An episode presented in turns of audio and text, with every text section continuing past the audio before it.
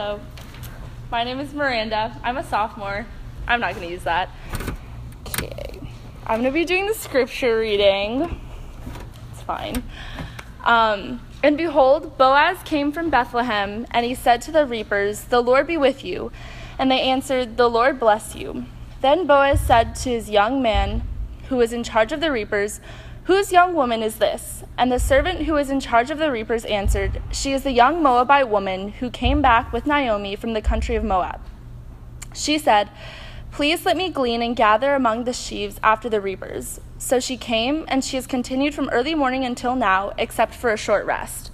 Then Boaz said to Ruth, Now listen, my daughter, do not go to glean in another field or leave this one, but keep close to my young women. Let your eyes be on the field that they are reaping, and go after them.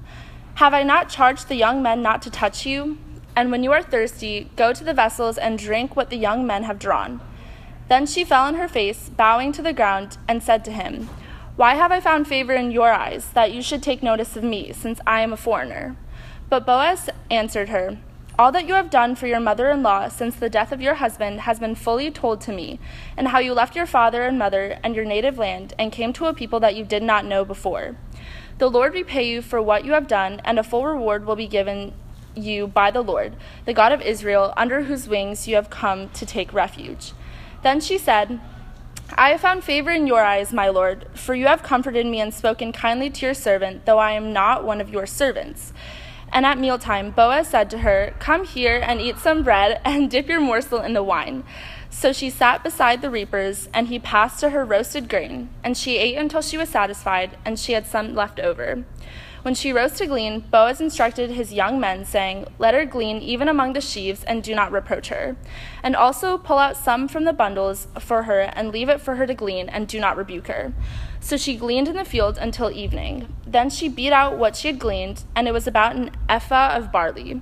And she took it up and went into the city. Her mother in law saw what she had gleaned. She also brought out and gave her what food she had left over after being satisfied. And her mother in law said to her, where did you glean today? And where have you worked? Blessed be the man who took notice of you. So she told her mother in law with whom she had worked, and said, The man's name with whom I worked today is Boaz.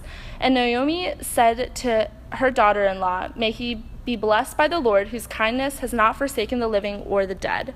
Naomi also said to her, The man is a close relative of ours, one of our redeemers. And Ruth the Moabite said, Besides, he said to me, You shall keep close by my young men until they have finished all my harvest.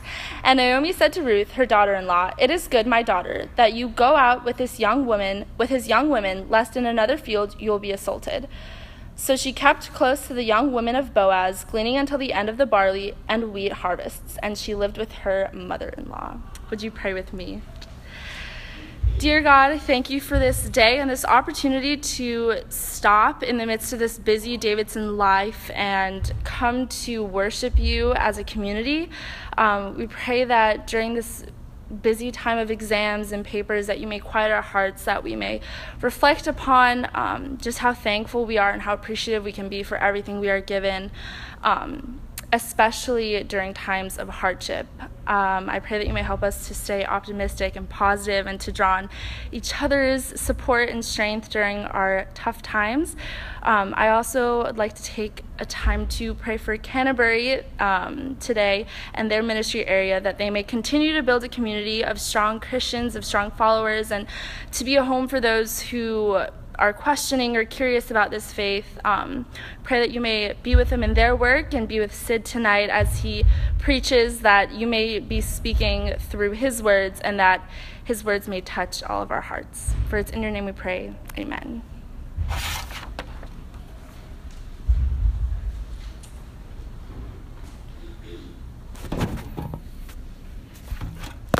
Hello. As high as it goes, or oh, the trigger. That might be it. All right. This one was uh, felt really strong in that moment. Welcome everybody. Uh, I know there's like booming in the background, so I'm gonna try to speak up a little bit. Uh, I'm glad you're here. Uh, thoughts on November at Davidson? Welcome to November. Thoughts? Rained pretty hard I think.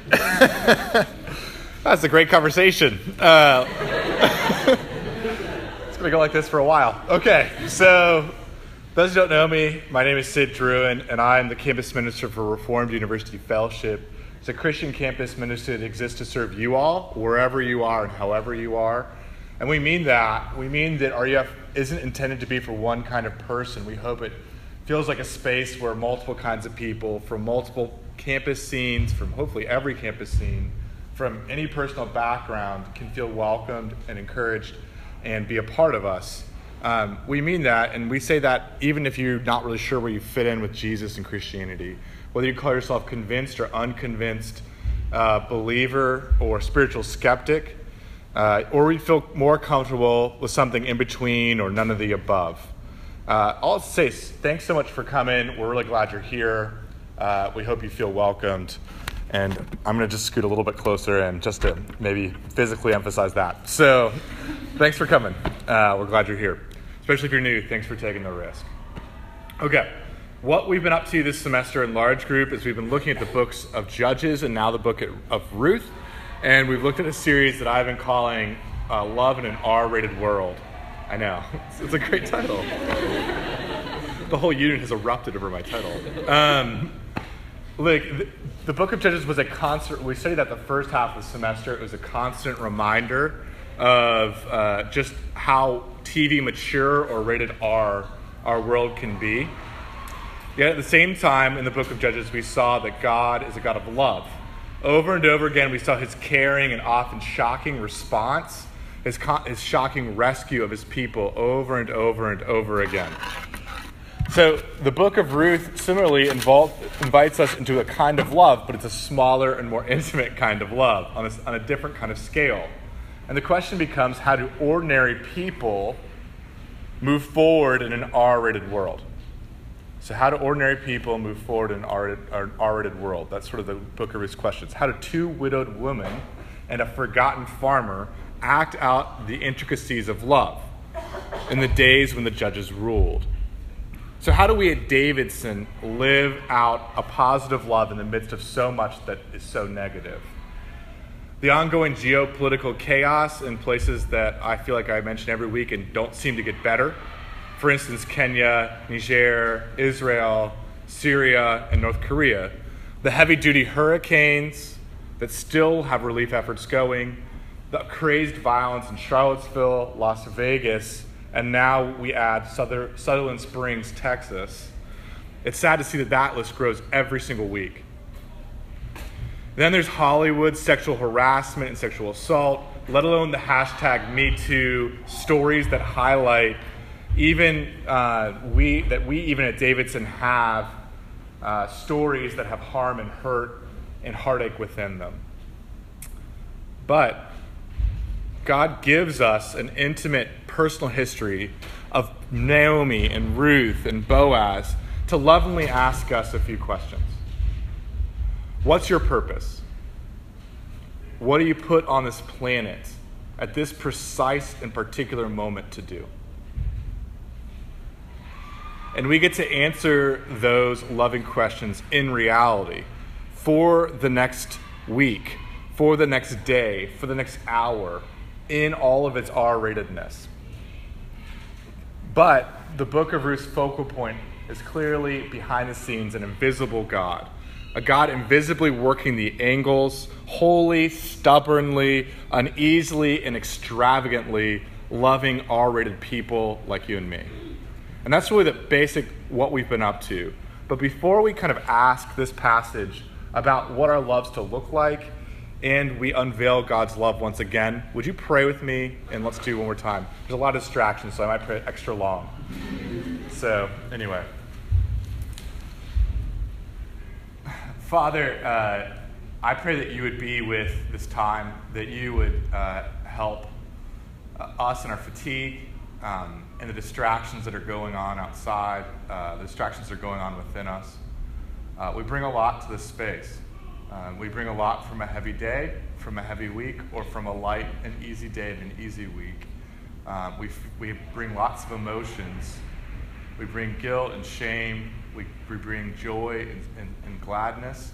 I pray that you would be with all of those feelings and all of those situations, that you'd help us to sort them in your presence, that you'd help us to pray them even now to you. And I pray that your word, this story, this story from a time uh, long ago, would start to apply to our lives. That you would use your words once again and you'd show us Jesus. You'd show us Jesus high and lifted up, more believable and more beautiful to the eyes of our hearts. We need you to show up. We need you to, to help uh, concentrate our affections and focus our minds. In Jesus' name we pray. Amen. so, on September 12th, 2008, something momentous happened. Anybody? September 12th, 2008. It began in England in 1597. Then it wove its way through New England in 1850. And from Nashville, Tennessee, it stormed the hearts, the minds, and even the wallets of at least 8 million people. I'm talking, of course, about Taylor Swift's love song. Anybody? No, no one gets that? Man. In case you're not familiar with this classic, yes, thanks, Josh. In case you're not familiar with this classic, Taylor, can I call her that? Can I call T Swift? T Swift writes a song about a boy and that her friends and her family don't really like. And she casts this boy as Romeo, and she casts herself as Juliet, and she even sometimes identifies herself as Hester Prynne from Scarlet Letter. I won't sing these precious lyrics, but here are some of the lines from the song uh, to refresh, or it sounds like maybe to inform some of you. here it goes. Because you were Romeo, I was the Scarlet Letter. And my daddy said, Stay away from Juliet. But you were everything to me, and I was begging you, please don't go. And I said, Romeo, take me somewhere we could be alone. I'll be waiting. All that's left to do is run. You'll be the prince and I'll be the princess. It's a love story, baby. Just say yes. And because I can't help myself, we're going to keep going. My faith in you was fading when I met you on the outskirts of town, and I said, Romeo, save me. I've been feeling so alone. I keep waiting for you, but you never come. Is this in my head? I don't know what to think. He knelt on the ground, pulled out a ring, and said, Marry me, Juliet. You'll never have to be alone. I love you, and that's all I really know. I talked to your dad. Go pick out a white dress. It's a love story. Baby, just say yes. wow, wow. I know, I know. I know. Taylor Swift has already angrily memed me at this point. Okay. I don't know if you noticed if you noticed the ending to that song in the midst of such catchiness, such a catchy chorus. But uh, basically, Taylor Swift rewrote the ending to William Shakespeare's Romeo and Juliet. Okay? Bold, admittedly. The star-crossed lovers no longer actually commit mutual suicide over a mistake. Instead, Romeo gets Juliet's dad's blessing, gets a ring by spring, and it all ends with a white wedding dress and a picturesque proposal. In an interview, Taylor Swift calls this happy ending uh, what the best love story ever told deserved. She said that she and many others like her were hoping for an ending like this. So, and before, and it's already maybe too late, before some of the English majors here get all huffy and suddenly sigh and roll your eyes about popular music, Taylor Swift is right in some ways, isn't she? Can't she be? She'll hunt you down if, if you don't think so. Um, look, we do at some deep seated heart and I'd say a cultural level hope for a love story that ends with a yes. We hope maybe even for a white dress and to be a prince and a princess. Okay. And this desire for this love that doesn't care what anyone thinks, what anyone says, for a perfect love with a happy and eternal ending, this desire is actually a good desire. And I would argue it's set in our hearts by God, and it's only truly satisfied by Jesus, not by some Romeo. But this love story narrative can also blind us to what's going on, not only in our lives, but also in Ruth chapter 2. And perhaps most importantly, the romance of a love story and the wedding industry can blind us to the identity changing power of other kinds of love. Okay? You see, the temptation is only to read the story of Ruth and Boaz through a love story lens. After all, these two very different, very unlikely people have this incredible meeting. They fall in love, they get married, they have a child, and that child is the great, has the grandfather of King David, and long after that becomes an ancestor of Jesus. Sorry for the spoiler if you haven't read the end of Book of Ruth before. That's what happens. We're not, I know we're not there yet. Should have probably warned you there. Anyway, now that we all know how the story plays out, I think it's really important to see how tempting it is that Boaz's loving generosity for Ruth is not just romantic courtship. I think that's our temptation to see all the stuff that he's about to do in chapter 2 and to think this is some sort of ancient Near Eastern, she's kind of cute. Uh, let's merge Outlook calendars and fill our Instagram profiles with fall themed couple shots, sort of wooing. That's what, our, that's what our temptation is to take all of those things and apply them to this story. Instead, in Ruth chapter 2, verses 4 through 23, Boaz's love for Ruth is over and above romance. Boaz's love for Ruth is over and above romance. Is a template for us to fill with our lives in a scene of Jesus' love for us to adore. So, Boaz's love for Ruth in this chapter is a template for us to fill in with our lives, and it is a scene for us about Jesus' love that we get to adore. Okay, so that's what we're up to. And in our passage, we get invited into exercising and enjoying this kind of love, this over and above kind of love, by highlighting three ways it's very nearly excessive and three ways it plays out. Okay? So look at the first things with me. You can look in your outline. All right. Primarily in verses 4 through 8, 10, 13 through 14, and 19, Boaz shows us a love that is present. Okay, so first we see a love that's present. It's a love that's over and above a minimum pity. Second, primarily in verses 7 through 17, Boaz shows us a love that gives away good things. It's a love that's over and above the minimum letter of the law. And third, primarily in verses 18 through 23, we see a love that takes on ownership. It's a love that's over and above the minimum of advice. Is everyone tracking with that? That's on your outline.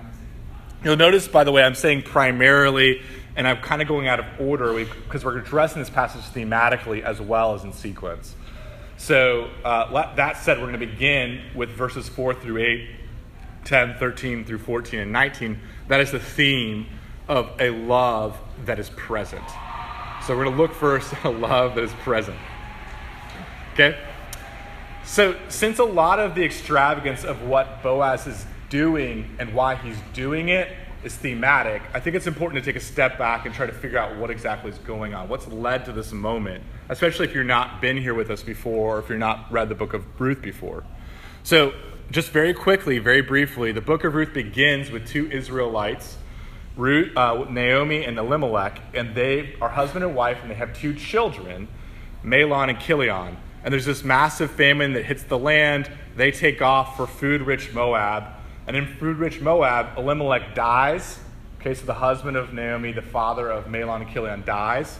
And Ruth and Mahlon and Chilion actually get they, they get married. Mahlon and Chilion get married to two uh, Moabite, Moabite women, Orpah and Ruth. Okay, but then uh, Naomi's sons, Orpah and Ruth's husbands die. So it's kind of a really tough start. And essentially, in the midst of the mourning, Naomi hears about good news from Bethlehem. The Lord's visit, he's brought grain. And hearing this news, she takes off for Bethlehem. Uh, in the middle of that journey, on the crossroads between the two destinations from Moab to Bethlehem, Naomi realizes that, oh my goodness, I'm taking these women out of their homeland, away from their people, away from their God, away from their family, away from any future prospects of marriage. And so she tells Orpah and, uh, and Ruth to, to go back. Orpah listens after two persuasions. Ruth clings after three, and she stays with so She stays with. I know, I know, it's awesome. Um, I'm, I'm thrilled about it too, because it's the whole story. If Ruth would stay, uh, anyway. Uh, okay, so essentially, Naomi and Ruth enter Bethlehem and they make a life there. But Naomi is devastated by grief. She's de- devastated by widowhood and she stays in bed all day. Ruth decides she's going to get up and she's going to do this thing called gleaning, which is following after harvesters to pick up what they've left behind in the harvest. And then we, in chapter, in chapter 2, verse 3, we see uh, Ruth chanced upon her chance, like her chance chanced upon this field of Naomi's relative Boaz. And that's sort of where we left things last week. We left things with her coming upon, uh, by, God's, by God being up to something, Boaz's field. Okay? So if you look kind of on the surface of our passage tonight, like if you kind of were following along with the reading, um, if you kind of just gonna, I, am just trying here. Uh,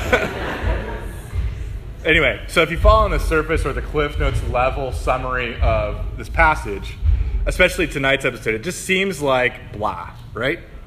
Ruth looks for grain. She gets lots of grain. Hooray. I mean, isn't that essentially what it's just about? Okay? But as we kind of deep dive into Boaz's love and what God is up to through Boaz's love for Ruth, we begin we begin to see something very powerful going on. So, look, for instance, at the way that the initial verses of our story emphasize the importance of presence. So, look at these first few verses. We notice where people are present and how they are present right off the bat. According to verse 7, Ruth has been at the edges of a field, the gleaning sections. She's got this sharp rock in one hand, a bundle of bent barley stalks in her lap on the other, and, her, and she's on her hands and knees crawling after discarded bits of tattered grain. From early morning, we're told, until now. She's been at it for quite a while. But just then, in the ragged gleanings, God shows up for Ruth in the form of Boaz. And we read in verse 4 Behold, Boaz came from the town of Bethlehem, and he said to the reapers, The Lord be with you. And they answered, The Lord bless you. So look at the way that Boaz shows up, where Ruth spends her days, in the ancient Israelite equivalent of the unemployment line, at the edges of the field, at the fringes of public visible society and then Boaz spreads the Lord's presence and blessing with his lips, even in verse 8, calling Ruth my daughter. An address that identifies Ruth not as a foreigner, but as in the part and parcel of the people of God. But Boaz's presence is not just felt by his words, it's also enacted by his actions, his love for Ruth. Boaz commends Ruth's protection, he commands it from all physical and, and sexual assault, which is likely for a foreman woman in these fields.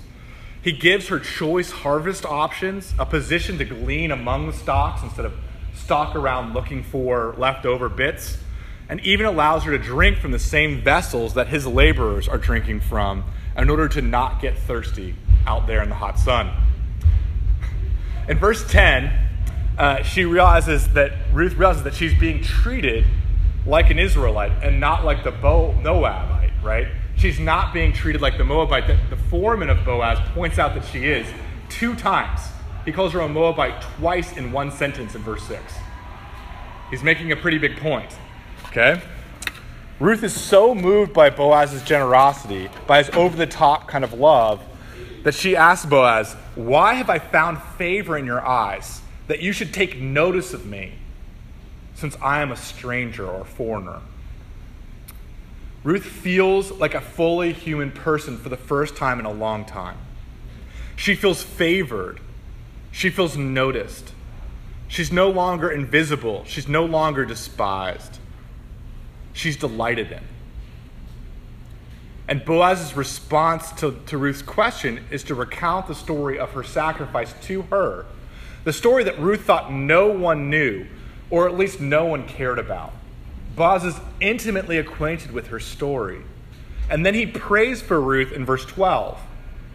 And this response leads Ruth to say, not ask this time, I have found favor in your eyes, my Lord, for you have comforted me and spoke kindly to your servant, though I am not one of your servants. In the whoosh, there's a whoosh of, of Boaz's love.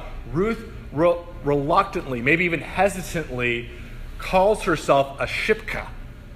Okay, a shipka is the lowest kind of maidservant, charged with the lowest kinds of tasks. But in ancient Israel, in that culture, societally, a shipka is still three social rungs above a gleaner. So she has raised herself in her own estimation based on Boaz's treatment of her. Okay? So finally, in verse 14, Boaz elevates Ruth above her self proclaimed foreigner status or her maidservant status, even. Boaz invites Ruth to a meal with him. And it's kind of hard to overstate what this means. Carolyn James does a good job of describing the awesome power of this gesture. A gleaner seated among paid workers, a Moabitess dining with Israelites, a man serving a woman, the poor included among the rich, an outsider embraced by the inner circle. Ruth was on the losing end of all three categories for an Israelite on the losing end of ethnicity, the losing end of social status, the losing end of gender. But Boaz refused to maintain these boundaries. Now, God's people, through Boaz, are embracing Ruth. You see, Boaz's words and his actions go well beyond pity for a hungry woman. They push past ethnic differences, social disparities, and even gender norms of the time. By his very presence, by noticing and favoring and comforting Ruth, Boaz is practicing something over and above a condescending pity or just romance. He's practicing empathy an empathy that is healing Ruth. It's a challenge in the way that she even counts herself. In the words of Brene Brown, Boaz is feeling with Ruth. He's telling her in so many words, You're not alone. And he's showing her by his actions that he, a wealthy Israelite, land owning male, he, Boaz, gets what it's like at some level to be her Ruth. After all, According to Matthew chapter 1 verse 5, a foreign woman prostitute named Rahab was Boaz's mom. I was recently both challenged and comforted by this writer who describes Jesus in the filth and poverty of 1979, 19, excuse me, 1970s Bronx public housing complex, a modern place of gleaning. It was this really great book where he describes Jesus there in the grime of the everyday, a Jesus who was on welfare. Colum McCann's Christ figure, his Corrigan here, is this sort of out of holy orders Catholic priest who lives his days like Jesus lived his days, with the most marginal, like with the addicts and the prostitutes um, who, are, who are turning tricks or soliciting favors under an overpass nearby to the Bronx public housing. And Corrigan does this really beautiful thing throughout the whole section of the novel. He's bringing these prostitutes warm cups of coffee. He leaves a key for them so they can use the bathroom of his apartment. He's holding on to their young dreams for them and giving them hope. He's getting beat up by their pimps for his efforts. Corrigan was just trying to get level with other people. In his own words, he was trying not to let people be left alone in the pain and the terror of life. He was trying to take on those pains and those terrors with them. He was trying to give them new places to go, people who didn't have a lot of places or choices. The more I thought about Jesus in that situation there, the less surprised I kind of became, and the more it made sense to me, right? I felt Jesus was born into poverty. He was, a, he was as foreign as it gets. The God of heaven became a human being on earth. And as for family and social status, Jesus never married on earth, right? His dad, a small town carpenter, the primary breadwinner, probably died before Jesus became an adult.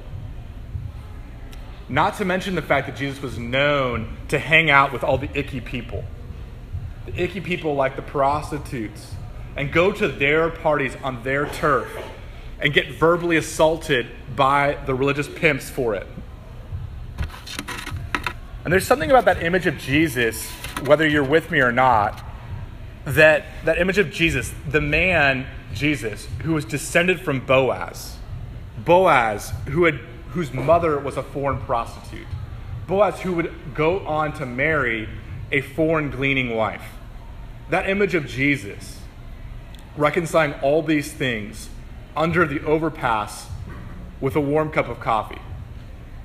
Jesus at the edge of a field with a blessing on his lips or the offer of a savory meal. That challenges me. That challenges me into a personal discomfort. Will I give my presence? Will you give your peace of mind away on occasion? Do you, do I notice every kind of person? Will I try to get what it feels like to be him? Will I try and find something in my own personal history, something about me that relates? How can I be so present to someone that it changes the very way she views herself? To get even more concrete, will I walk into a room like this, into a union like this, and ask very different questions? What would it look like not to ask, Who do I know? What would it look like to ask, Who can I love? What would it look like to speak and act as if I was constantly asking the question, Who's left out? instead of who's easy for me to be with?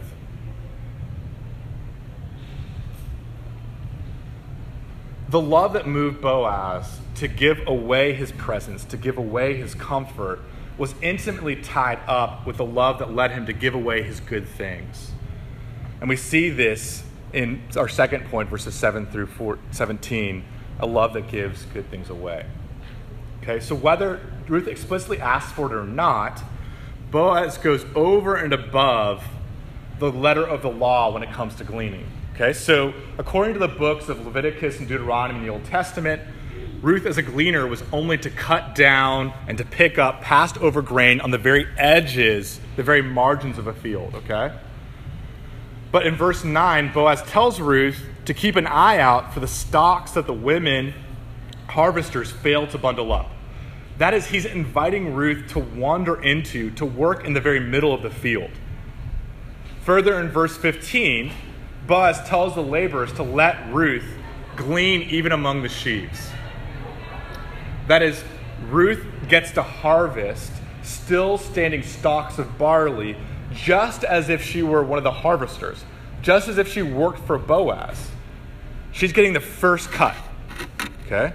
And then finally, it's even more so. In verse 16, Boaz instructs his women workers to also pull out some barley stalks from the bundles for her and leave it for her to glean. So Boaz is not just giving Ruth the opportunity to harvest from the edges of the fields. He's not just giving her the opportunity to pick up leftover stalks in the, foods, in the field's middle, or even to harvest these standing upright stalks in the middle of the field like a harvester. Boaz is actually giving Ruth all of this and prime, already cut down and harvested stalks of barley. According to verse 17, all of this, after some threshing, yields 30 pounds of grain in one day.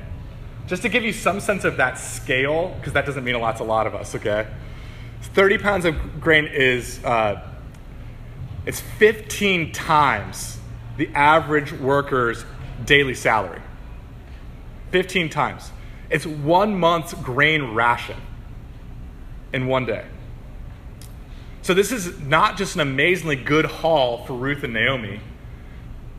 It's actually extremely self sacrificial for Boaz. Do you see this?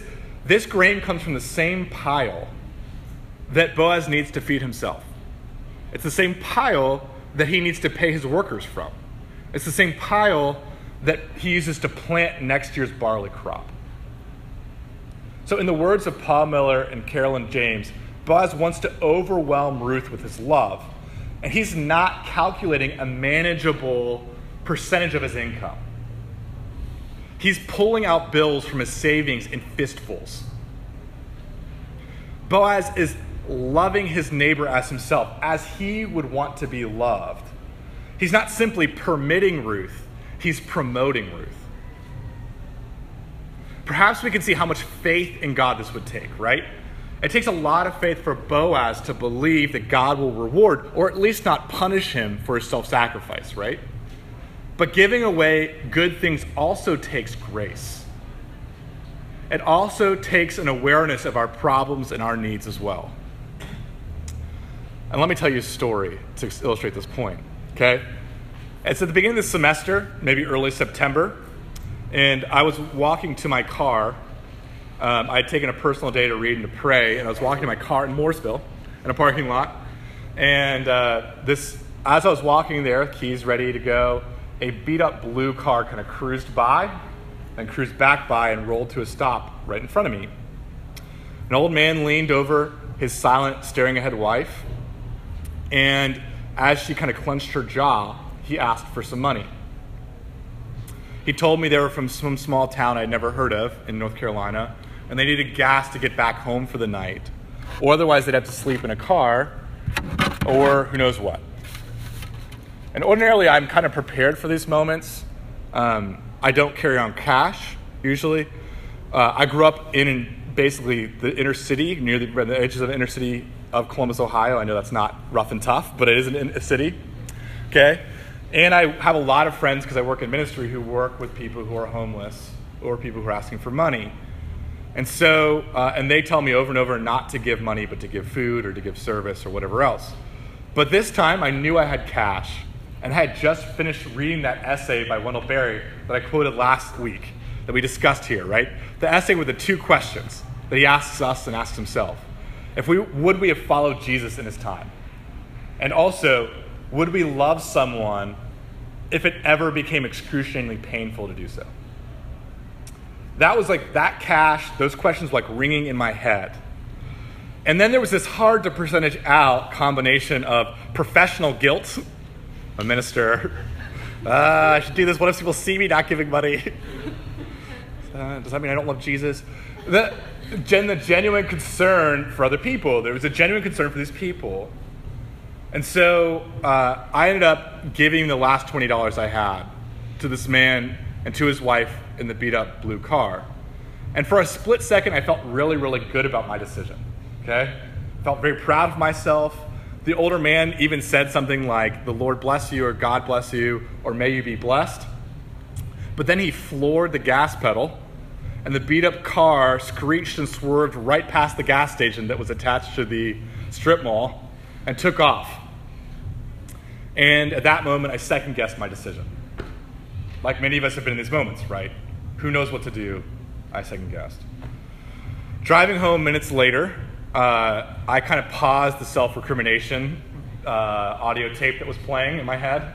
You know, the one that has like the guilt over losing $20 of our money, uh, the shame of having been so stupid. Uh, then I realized that God does this all the time with me. He gives me all sorts of gifts all of the time. And just a small reading of the Bible, it seems like he has some ideas about how I might use that money, that time, that strength, that love, this very breath. And there are times when I tell him things to his face that I think he wants to hear from me. So I can get what I want how I want it. And then I try to screech and swerve out of there, out of his presence, out of religious things, out of Jesus feelings, and into my own world. But from what I know of God, He doesn't handle giving away good things to us with guilt or shame. He gives me a good gift because He wants to, and He likes me. All the good things we have are not filled with conditions. There are many things in this life that we do not have to rent to own. They are for the just and the unjust alike. Yes, there are consequences for foolishly, foolishly using them, but that is way different than karma. That is far different from God getting back what's his. And so perhaps Boaz knew that he couldn't get Ruth and Naomi to use the 30 pounds of his grain how he wanted them to. And perhaps that was the point of the gift. It was for them to use freely.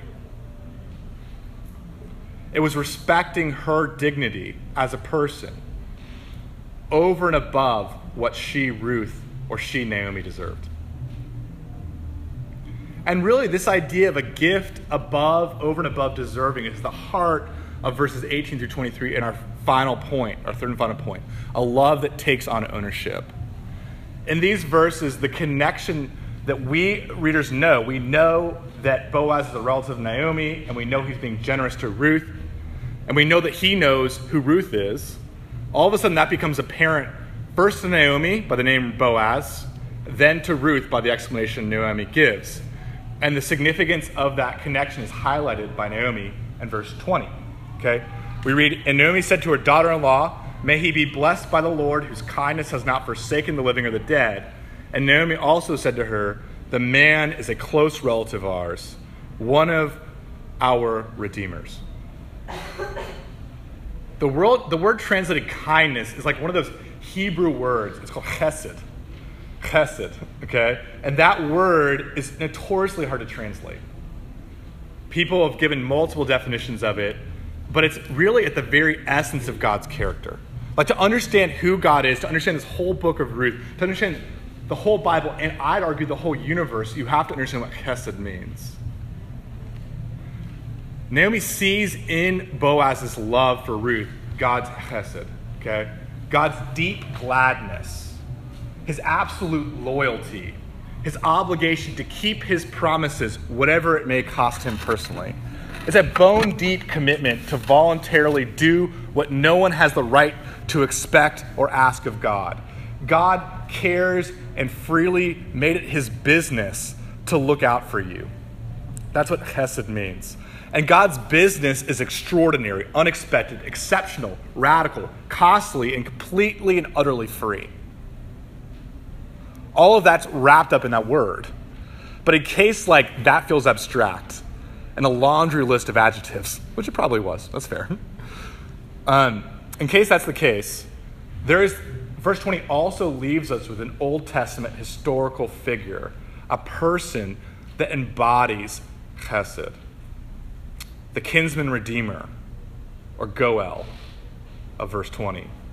Boaz is a kinsman redeemer and therefore he's expected to take on and help his tribe recover from human losses. He has to avenge murders. He has to buy people out of slavery. He has to, he has to recover losses from judicial losses, like lawsuits he has to take care of, economic losses. He has to buy back property that's been sold out for debt. He has to take back marital losses. He's called to marry childless widows to preserve the family name. It's so fascinating in a cultural moment that we live in where we're oftentimes encouraged to pursue lightness and a lack of relational commitments. This stands in stark contrast.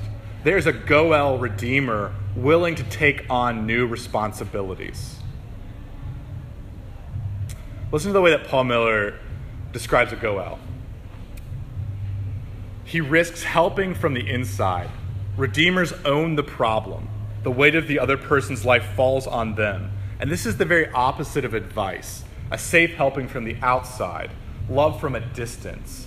And it's, the Goel is historically unique to Israel. It's the very essence of Jesus' love. Jesus was the, the essential Goel. Paul Miller continues roughly 2,000 years ago, when Jesus died on the cross, he was the Goel for the world. Jesus didn't simply, God didn't simply send a struck, an instruction booklet, a book of instructions. He sent his son. He didn't give us advice, he gave his flesh. He didn't just show us how to do it, he did it himself, all the way to death. Jesus is the perfect Goel. Okay? So that's a true story. A true story that God becomes a man like us permanently, Do you think it's, I think it's so fascinating that Jesus continues to be both fully God and fully man in heaven. He burned his passport. He's forever a human being. And he died a death for us. Even in heaven, his wounds are still open and they still throb. Jesus did this to follow through, to own all of my problems, all the problems with me, and to own all of my many losses, all of our losses for us, and to change the way that we see ourselves, the way that I count myself in or the way I count myself out. And really, that story, no offense to Miss Swift, but I think that's the best love story ever told. In 2.2 billion people's hearts and minds and even wallets would agree. Would you pray with me? Father, thank you for this time to unpack just what is love? What does love exactly do? And it's challenging. It's challenging to think about the way that Boaz is just a picture of Jesus' affection for us. It's embarrassing. It's hard. But I pray that we would see it that He owns our losses, that He takes on responsibility for us. And I pray that we'd rest in that and we'd rejoice over it. And I pray that you would be with these students, that you, in the midst of the next thing and the next next thing, that we'd all remember the ownership of Jesus, the love story of Jesus for us. In your name we pray, Jesus. Amen. You guys can up. Um, the next song, is a song called Love That Will Not Let Me Go. Um,